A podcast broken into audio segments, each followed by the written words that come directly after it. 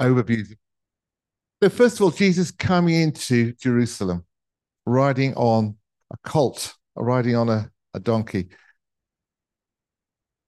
I guess you already know, those of you who have been around church for a long time or, or know, know the Bible well, that that is a fulfillment of prophecy. In fact, Matthew 21, where we read that, says this. This took place um, to fulfill what was spoken through the prophets. Say to a daughter Zion, see your king comes to you, gentle and riding on a donkey, on a colt, the foal of a donkey. The disciples went and did as Jesus had instructed them. They brought the donkey and the colt, placed their cloaks on them for Jesus to sit on, and a very large crowd spread their cloaks on the road, while others cut branches from the trees, spread them on the road, and the crowds went ahead. Those that followed shouted, Hosanna, the son of David. Blessed is he who comes in the name of the Lord. Hosanna in the highest heaven. And when Jesus entered Jerusalem, the whole city was stirred and asked, Who is this? And the crowd answered, This is Jesus, the prophet from Nazareth in Galilee. Our series up till now has been Who is Jesus? What do the accounts of the Gospels tell us about who Jesus is? Is he just a, a great moral teacher? Is he um, um, a kind of supernatural miracle worker, prophet? Is he actually a con man? And uh, is he a, a political leader? And, and th- those are questions that were stirred in the people at the time. Who is Jesus? What do we make of him? And here Jesus is deliberately telling them who he is because he's deliberately and intentionally acting out an ancient prophecy from Zechariah about what it looks like when the true king, the Messiah, the true son of David, the fulfillment of Old Testament hopes and expectations arrives in Jerusalem. He comes riding on a colt, riding on a donkey. And, and Matthew brings together the colt and the donkey. You know, it's, it's kind of, this is, a, a, we're really going to make sure this is an absolute fulfillment of what's written. And, and so Jesus is telling you, this is, this is who I am. And the people that welcome him, predominantly the Galilean pilgrims who've traveled with him. Luke's gospel takes us through a journey of, of Jesus going through Samaria, going to Jericho on his way to Jerusalem, and all the teaching that happens there. And there's a great crowd of pilgrims coming to celebrate Passover. Jesus is welcomed by those, and the city is responding. Oh, hello. He's northern. Is can they, you know, can anything good come? Is it, who is he? It is that, those kind of questions. They're, they're Jesus. And when Jesus is in Jerusalem, some people say he's a prophet. He behaves like a prophet. A prophet in the Old Testament is calling people back to their covenant relationship with God. The, a prophet in, in, in the Old Testament is challenging the abuses of religion in the system. And the first thing that Jesus does, as recorded in Matthew's gospel, he goes into the temple and overturns the money changers' tables. He is challenging the practices that have become abusive in temple worship. You know, the place, this is a holy place. So it's a holy place. That means we have to exchange our money. We don't want any of this corrupt Roman money. We have to have proper temple money, and we'll we'll we'll we'll, we'll exchange it for you, but we'll exchange it at the interest rate, which is prohibitive. Abuses the poor. That's why Jesus does it. He, he says that you've you've taken the holy place and, and you're abusing it. He behaves like a prophet, doesn't he? And like a prophet, he challenges the very heart of the relationship that the people of Israel have with their God.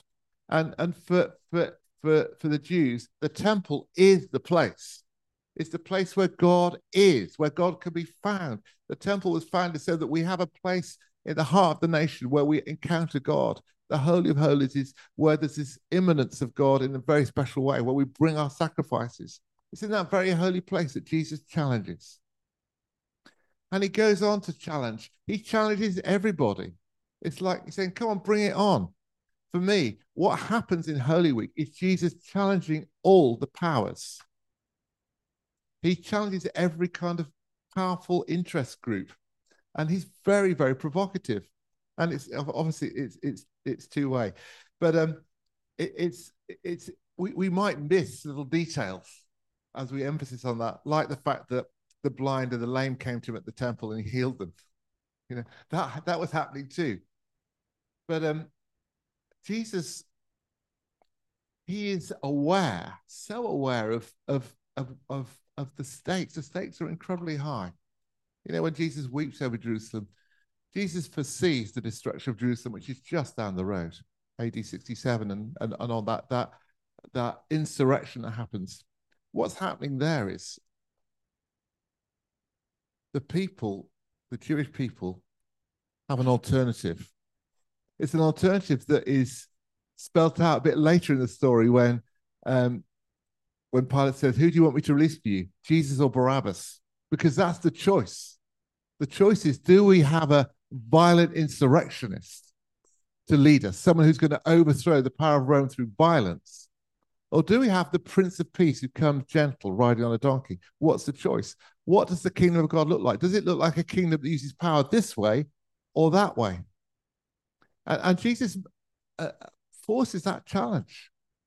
He's, he's very provocative. So he encounters the um, uh, the chief priests and, and the elders and say, well, by what authority are you turning tables over? And, and he says, well, where does John, where did his authority come from? And they can't answer that question. They don't want to answer that question. So I'm not going to give you an answer.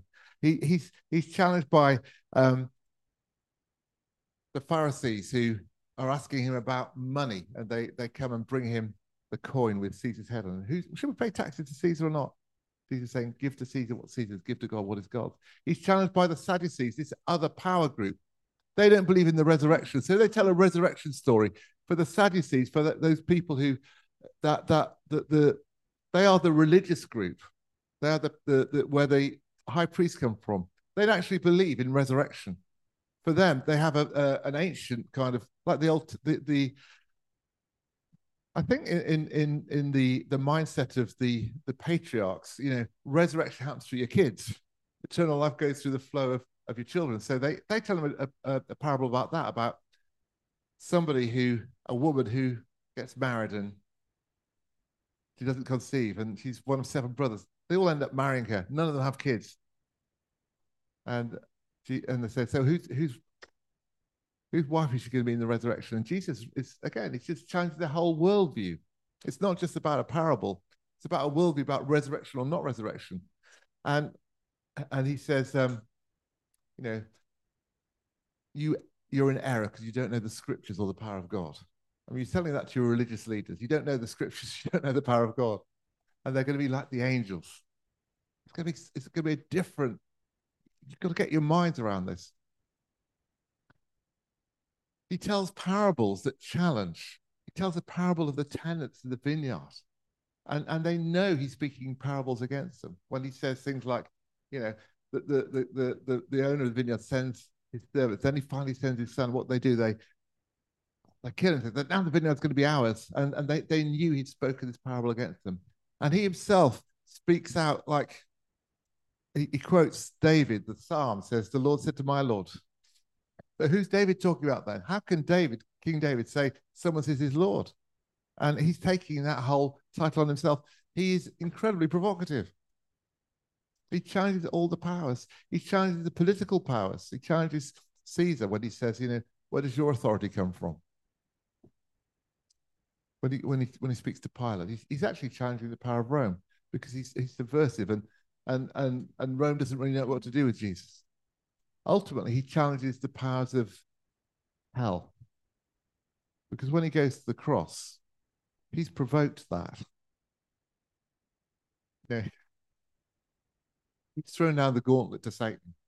Do your worst. And what happens in the garden is that Jesus hands himself over. And we'll be looking at that on Good Friday. But I suppose that the challenge for us is you know, we, we read the story, we see Jesus coming into Jerusalem and challenging everything that's there.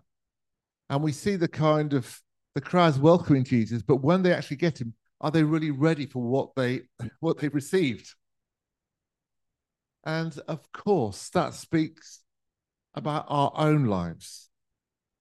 Because we also are called to welcome Jesus into our hearts, which is our city, our sacred place and sometimes we welcome Jesus in a burst of emotion and a burst of song. You know, for many people, faith, a faith journey is, oh, I want to give my life to you, Jesus, because I'm caught up in something that gives me a picture of joy and hope and kingdom. And so we say yes to Jesus. And when Jesus takes us at our word, that is Tibbs upstairs singing, by the way. It's kind of when the deaf loop is on upstairs, it actually plays down here. So um, we can let that go, or someone could alert the person on the sound upstairs and say, "Oh, the deaf loop's on." Um,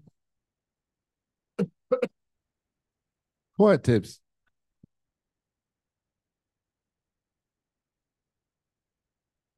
Completely lost my train of thought there. Yeah, when we welcome Jesus in, I, I don't know. I'm, I'm. Have you really counted on what making Jesus Lord looks like in your life? That's the issue, isn't it? Because we, we say to Jesus, Come and be Lord, and Jesus may well come and turn over the tables in your life too. He may challenge your religiosity. I think the work of the kingdom of God is disruptive. And when we welcome Jesus into our temple, when we welcome Jesus into our royal city, when we welcome Jesus into Jerusalem, it's disruptive. It's not leaving the status quo as the status quo. And honestly, I would say that for me, being a Christian has been so disruptive in my life. It's as if Jesus has not been content with fake kingdom. And what's on offer in religion can be fake kingdom. It's it's it's coming through the main speakers, Stuart, uh, but it'll probably come through everything because it, it, it's on the system.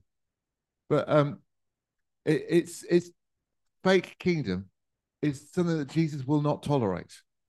I'm not going to offer you something where you can pay your exchange and everything goes on as normal and the poor continue to be oppressed. The kingdom of God turns everything upside down. And so, why did Jesus do it? Because only the kingdom can give life. And that's why when Jesus makes himself Lord of our lives, he says, if you want to save your life, you'll lose it. But if you lose your life for my sake, you will find it. And and how? How does Jesus challenge and, and disrupt our lives? Probably you will find yourself, if you let Jesus into your life, that he will challenge your conscience, that he will open your eyes to things that you had not seen before about yourself or about the world. He may make big demands on your money and finances and lifestyles that you had not expected. I think for me, um, who uh, honestly, I, I like comfort. And often the way that Jesus has led me has been to make me uncomfortable. And there's been some real pivot moments in my life where uh, it's felt like if Jesus is really going to be Lord, then you're going to have to make some choices of obedience that you may not want to take. And um, I can think of, like, for instance, when when I um, have, have taken kind of some steps in terms of career and ministry, working for the for the running the Methodist Centre. It was something that I'd said no to in my own choice, but which Jesus said, "No, I want you to do that," and it felt like it was clear, and there was a, there was a choice about that. I think living in community, there's lots of wonderful things about it, but actually, it's an uncomfortable way to live, and and I think it's it's it's been a, a kind of disruptive thing. It's it's disrupted lots of the kind of conventional social frameworks. It's not what's been easy for, for our families and friends that we've been taking that, that lifestyle. And, and, uh, and, and then there are more personal and private things that Jesus disrupted where, where I've wanted to be sinful. Basically, it boils down to that. And uh, I think you're not going to get away with that if you want to be my friend, if you want me to be Lord of your life. And Jesus, we say we welcome you. But what, what Jesus is offering us is so different from the kingdom of this world. And um, he knows our hearts, doesn't he? The, the things that I see in the last week of Jesus' life is I see this provocative challenge, Jesus laying down the gauntlet of the powers and say, Who will you accept? And I also see his prophetic insight There's prophecy after prophecy. He prophesies for the big. You know, I see this fall of Jerusalem just down the road. He prophesies to the individual. He can say to a Peter, in you know, before the cock crows, you'll have denied me three times. He can say about Mary, wherever this gospel is preached, this will be told about her. You know, and, and that's that's, that's true, isn't it? It's, it's come true. We talk about Mary anointed Jesus all the time. Um, Jesus speaks into our hearts, he speaks into our world, and he comes to offer us something which we can only attain by choosing him above all other choices. So, my prayer this Palm Sunday is as we go into Holy Week, that we are willing again to come to Jesus and say, Be Lord, will you, will you be in control? Will you, will you take my life?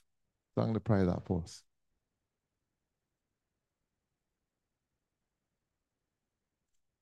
Jesus, who are you? You're the son of David, but the greater son. In fact, you're greater than the temple, that icon of um, religious identity. You're greater than our own self interest and our self will. You are the great and mighty God made flesh. And the way that you offer us, the way that you called us to walk in, is a way of vulnerability and humility, not using power to, to establish our kingdom, but taking the way of love to overcome all other powers. And today, Lord Jesus, as best we can, we choose again to make you Lord. We respond again to that question Who is it that you seek? We seek the Lord of God. We, we, we, when we pray that prayer, do, you lo- do we love you with all our hearts? We say, we, we try to, God, have mercy on us where we fail. Will you call us back into that new covenant relationship with you? In Jesus' name, amen.